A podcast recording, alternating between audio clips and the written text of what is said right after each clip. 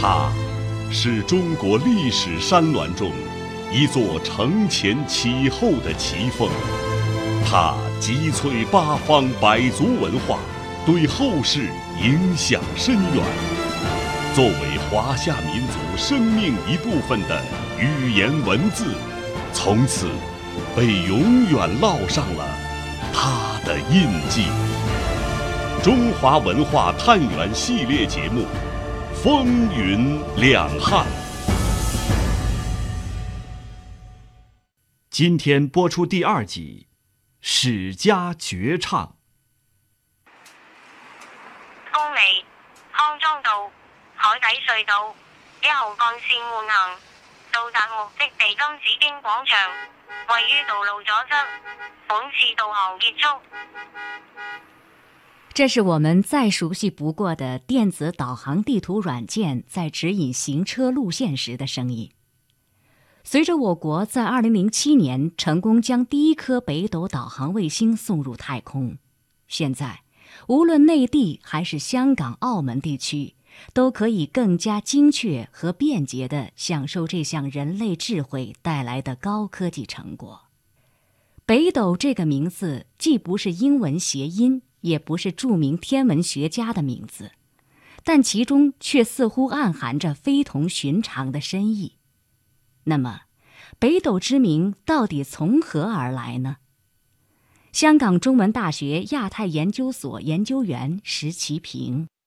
天官书里面有一段跟北斗有关的：斗为地车，运于中央，建至四方，分阴阳，见四时，均五行，宜节度，定诸纪，皆息于斗。几千年来，中国老百姓靠这个斗来定方位的、定季节的、来定时辰的，这么重要的一个东西，岂不就是跟今天的 GPS 一模一样吗？中国古代把天空分为三元二十八宿，最早的完整文字记录见诸于《史记·天官书》，而《史记》的作者正是中国西汉时期伟大的史学家、文学家、思想家司马迁。其实，只要你仔细阅读《史记》中的《天官书》《隶书》等篇章，就可以知道。司马迁还是古代著名的天文星象学家，他完成了推古天变的任务，并在著作中明确表述为“究天人之际，通古今之变”。司马迁，今陕西省韩城县人，中国西汉伟大的天文星象学家、史学家。文学家、思想家，司马谈之子，官拜太史令。因为李陵将军战败之事做辩解，遭受宫刑，后任中书令。其后发奋继续完成所著史籍，被后世尊称为“史迁太史公”。他以其究天人之际，通古今之变。成一家之言的史实，创作了中国第一部纪传体通史《史记》。天文星象学家只是司马迁众多身份中的一个，在司马迁生活的汉代以及更久远的历史中，对于他的身份更普遍的说法应当是史官。史官这个官职，在《汉书·艺文志》中是这样记载的：“古之王者，世有史官，君举必书，所以慎言行，昭法事也。左史记言，右史记事，事为春秋，言为尚书。”陕西历史博物馆研究员张维胜，在夏商时候已经产生史官了。当时他那个地位还不是很高，最晚可能在商代就有了。当时他是应该和这个占卜这个是联系在一起的。王朝肯定是有史官，就诸侯国也有史官，史官就产生比较早，呃，分的名目也比较多，起码有大史、内史、左史、右史，还有诸夏史。像老子就做过那诸夏的，就管收藏的。到后来呢，就是他就比较正规化了。你像到司马迁就是作为那个汉王朝的史官，史官过去还要分一个就是记言的。记事的，就是你的言行，有的是记这个事件的。公元前一百一十年，汉武帝举行大规模的巡行封禅，司马迁身为史官的父亲司马谈却在这个时候病倒了。经过汉武帝的允许，留在洛阳养病。正好司马迁从长安匆匆赶去追随汉武帝，在洛阳见到了他奄奄一息的父亲。司马迁在为《史记》写的自序里，记录了司马谈在河洛之间对他说的那番语重心长的遗嘱：“作为太史公，不要忘记我想要写的论著。”司马迁则对父亲发誓说：“我虽然不够聪明。”但请允许我把您已经记录编排过的有关过去的传闻完整的书写出来，绝对不敢有缺漏。所以，当这种记录历史的方式和前人的智慧传承到司马迁这里的时候，种种因素也使他成为了一个集大成之人。河南省洛阳市博物馆研究员齐磊。他本身他家里边就有这个传统，然后他就想想，那既然就是这样，那我就要做成一番事业，然后光耀我们家这个家族嘛，就就从从一直从古写到今。他那个时候还能接触到一些那个比较好的一些文献。以前在这个在没有发现殷墟的时候，大家都觉得呀，这没文献记载，司马迁写的东西可能是杜撰的。哎，后来发现这个殷墟这个卜辞基本上是一模一样的，除了那个个别的有次序有颠倒，基本上一样。然后就证实司马迁这个人还是很严谨的。这都是对的，然后从而就反推关于这个夏以前的历史都是真的。由此看来，司马迁写《史记》绝不是偶然或是心血来潮，这其中有着前代王朝和古人先贤的莫大贡献。然而，除去过往的历史留给司马迁的各种创作条件，更多的人提到司马迁发奋写《史记》。往往会联想到他曾遭受过极其屈辱的宫刑。香港理工大学的学生吴牧童说，自己在学习汉代历史的时候，曾有过这样的疑问。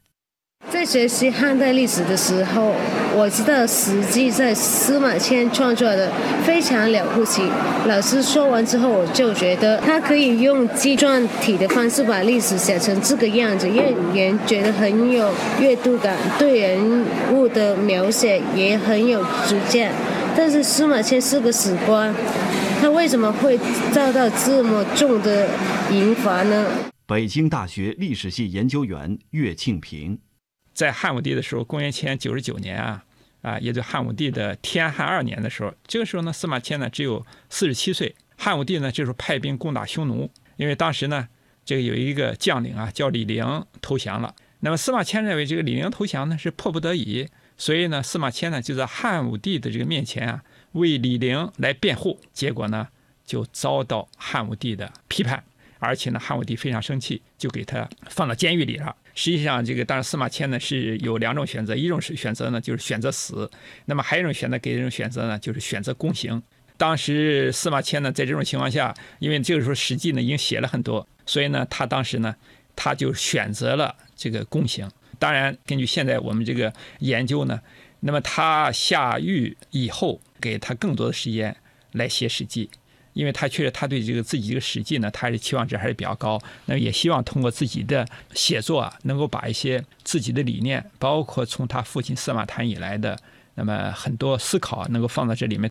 任何一部伟大的作品啊，最后能够流传一世的话，其实这背后呢都有非常感人的故事。特别是作为他们的主人公，在这一方面承受了巨大的这样的牺牲。所以我想，《史记》呢，正是这样的一个作品。云两汉第二集《史家绝唱》正在播出，欢迎继续收听。《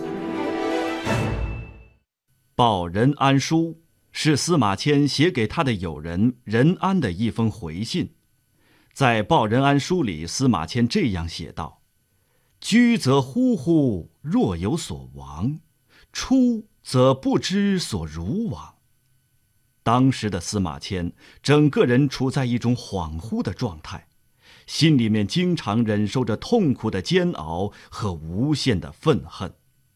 司马迁以极其激愤的心情申述了自己所遭遇的不幸，抒发了内心的无限痛苦，大胆揭露了汉武帝的喜怒无常、刚愎自用，并表现出了他为实现可贵的理想而甘受凌辱、坚韧不屈的斗志。这种痛不欲生的心境、矛盾交织的状态，也影响了司马迁的创作。陕西历史博物馆研究员张维胜，司马迁曾经说过：“那个一个正常人不受辱的几条，过去不是有墨刑啊，有那个还有一种坤刑。”剃掉头发那种，好多刑罚，宫刑这是一种。司马迁就受到这以后，他的这个宫刑也是比较给人打击很大的一个刑罚。受到这以后，他就是要完成父他父亲的遗志，就要写史记。他曾经就是受前人先哲的一个影响。屈原那个就说受到不公正待遇。就是被排挤之后，负离骚嘛。左丘明受到不公正待遇，就是写的《春秋》《左传》，所以他就受这个激励。别人不公正待遇，所以奋发图强，要完成他那个宏大的一个史书。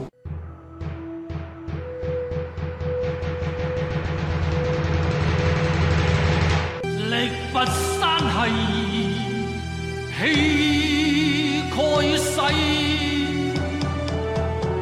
事不利兮离系。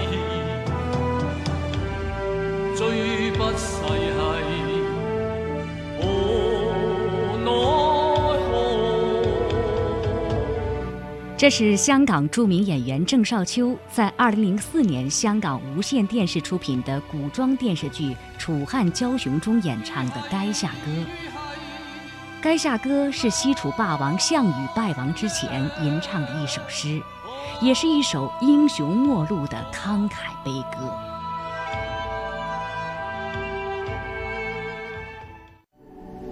霸王，你勇猛无匹，只要忍下今日之耻，他日必定可以东山再起呀！此乃非战之罪，是天亡我也。勇武又如何？天数已定，要刘邦为真主。我项羽实在难以逆天而行。《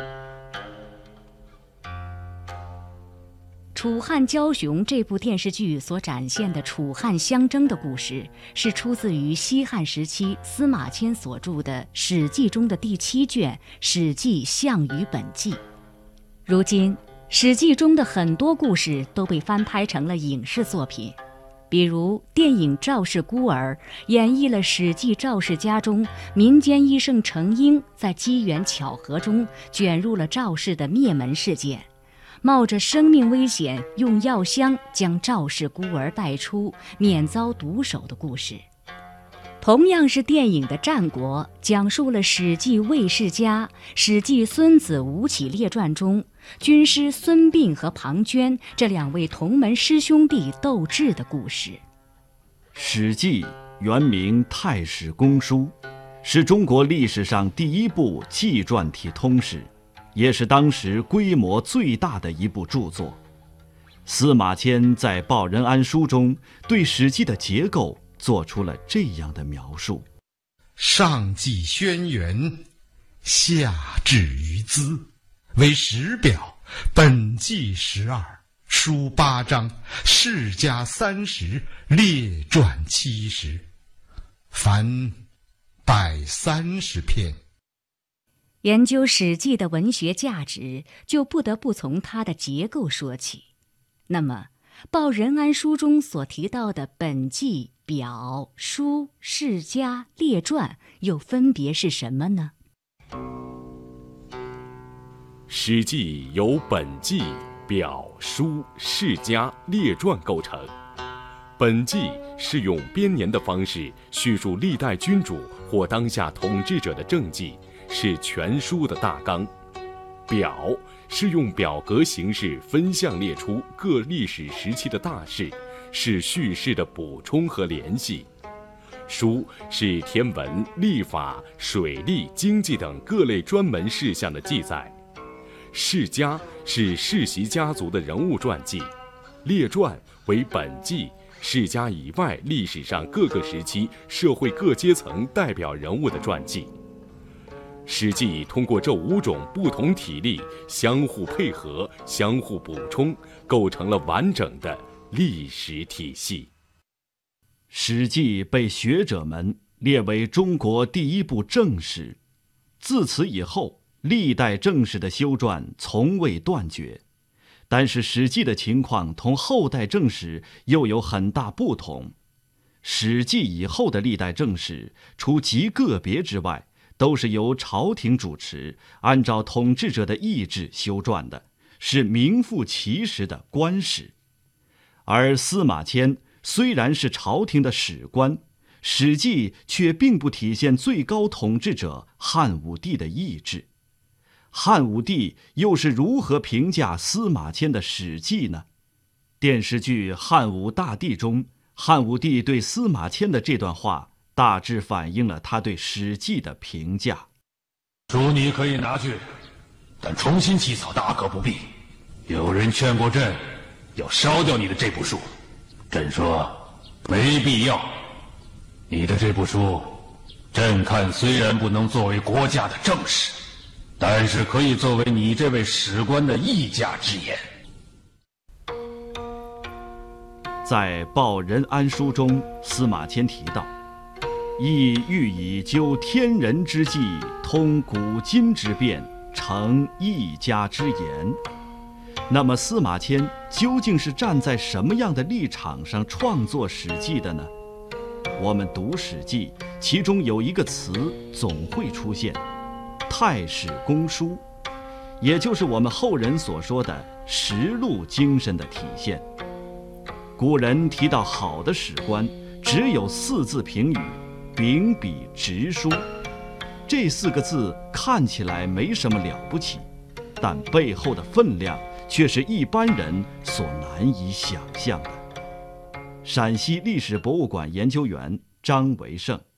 写史记，它主要就是秉笔直书嘛。秉笔直书，这也就是史官就是最基本的一条原则。过去呢，那就是在先秦的时候就是这样，史官呢就是有有这方面的传统。秉笔直书就是史官就是曾经被杀那个，但是其他的史官坚持继续要按时写。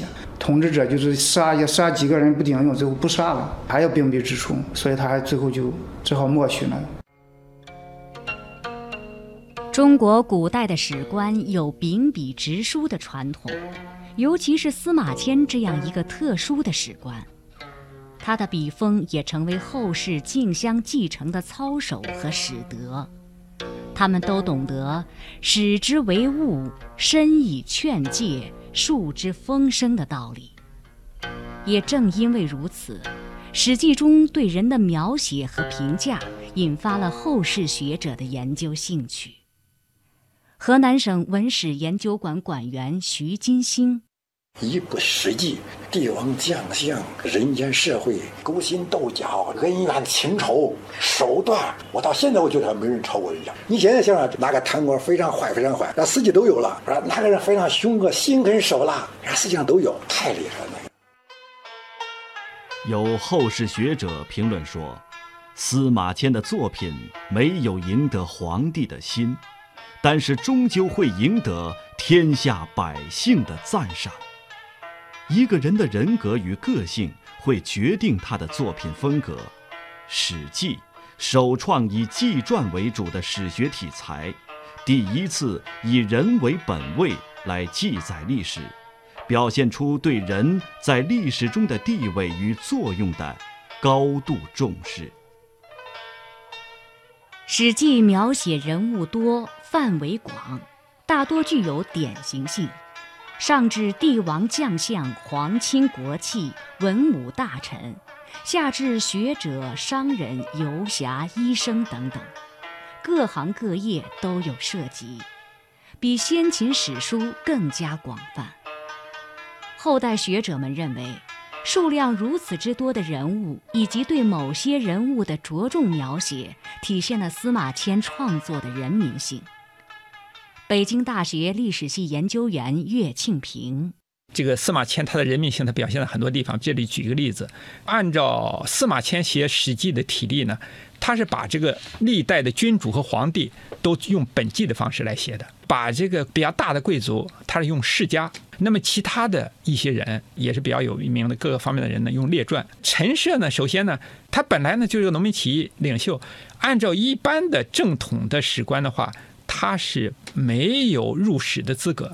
但司马迁呢，不仅把陈胜啊入了史了，而且还把他列为世家，所以这一点呢，也使后人呢非常惊叹：为什么司马迁在两千多年以前就有这么强烈的人民性？鲁迅先生曾称《史记》为“无韵之离骚”，其中最重要一个原因就是《史记》具有浓郁的抒情性，《史记》不只是在记叙中有着浓郁的感情。各篇论赞的议论中，司马迁也大都以畅叹出之，或激愤，或同情，或赞许，抒情味儿极浓。北京师范大学文学院教授李山，整个的史记当中有他个人的抑郁不平，这点儿很像是屈原写《离骚》，《屈原列传》他是夹叙夹议这么写的。另外，他还表现在，比方说对一些人物的这种渲染上，对项羽他就充满了一种理想的色彩。他在某些方面，他抑制不住的人们对项羽这种英雄人物的这种赞美，所以他经常啊拿一些诗去点燃。你比如说对荆轲的描写，“风萧萧兮易水寒，壮士一去兮不复还。”他是一个作家，把全身心投入进去，体炼历史，传达历史的某种动人的东西。司马迁的人品、遭遇与写作心情都与屈原相近。屈原的高尚人格和《离骚》讽兴当世的力量，爱奇的审美观、浓郁的抒情性，也为他所继承发扬，融入《史记》的创作之中。因而，他笔下的人物刻画和论赞中都跳跃着太史公诗人般的激情。在《史记·屈原列传》中。司马迁如此评价了屈原的作品：“屈平之作《离骚》，盖自怨生也。国风好色而不淫，小雅怨匪而不乱。若《离骚》者，可谓兼之矣。”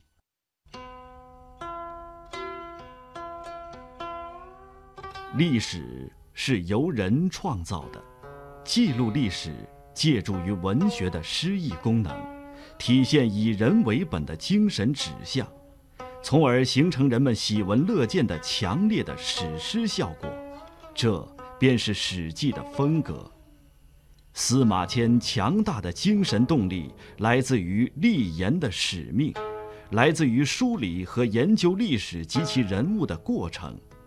当他真正意识到自己在进行一项不朽的伟业时，也就同他笔下众多鲜活的人物成为了不朽。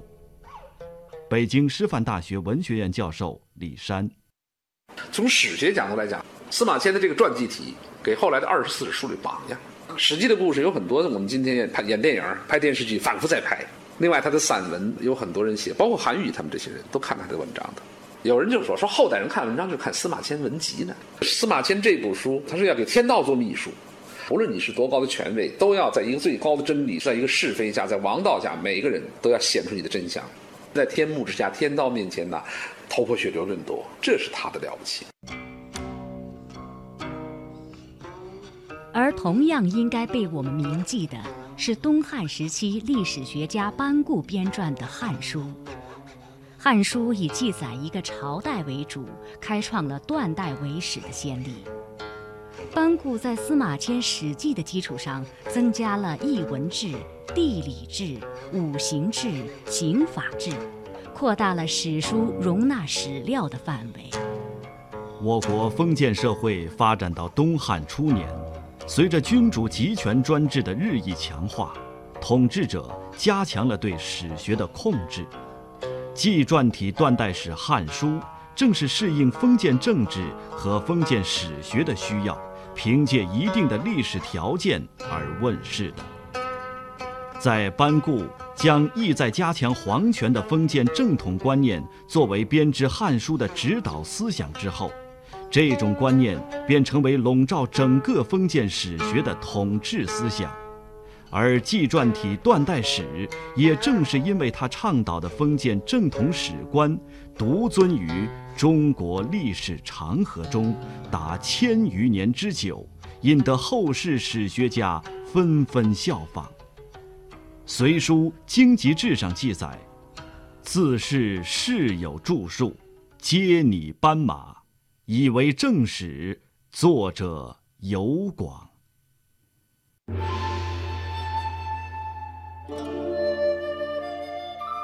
古往今来，人类对于历史的探究从不曾停歇。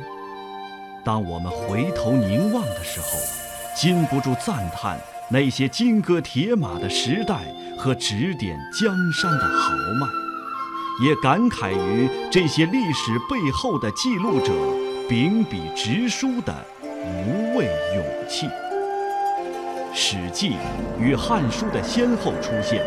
不仅标志着纪传体这种文学题材的兴盛，也默默地留下了那一幅幅传芳百世的铮铮铁骨。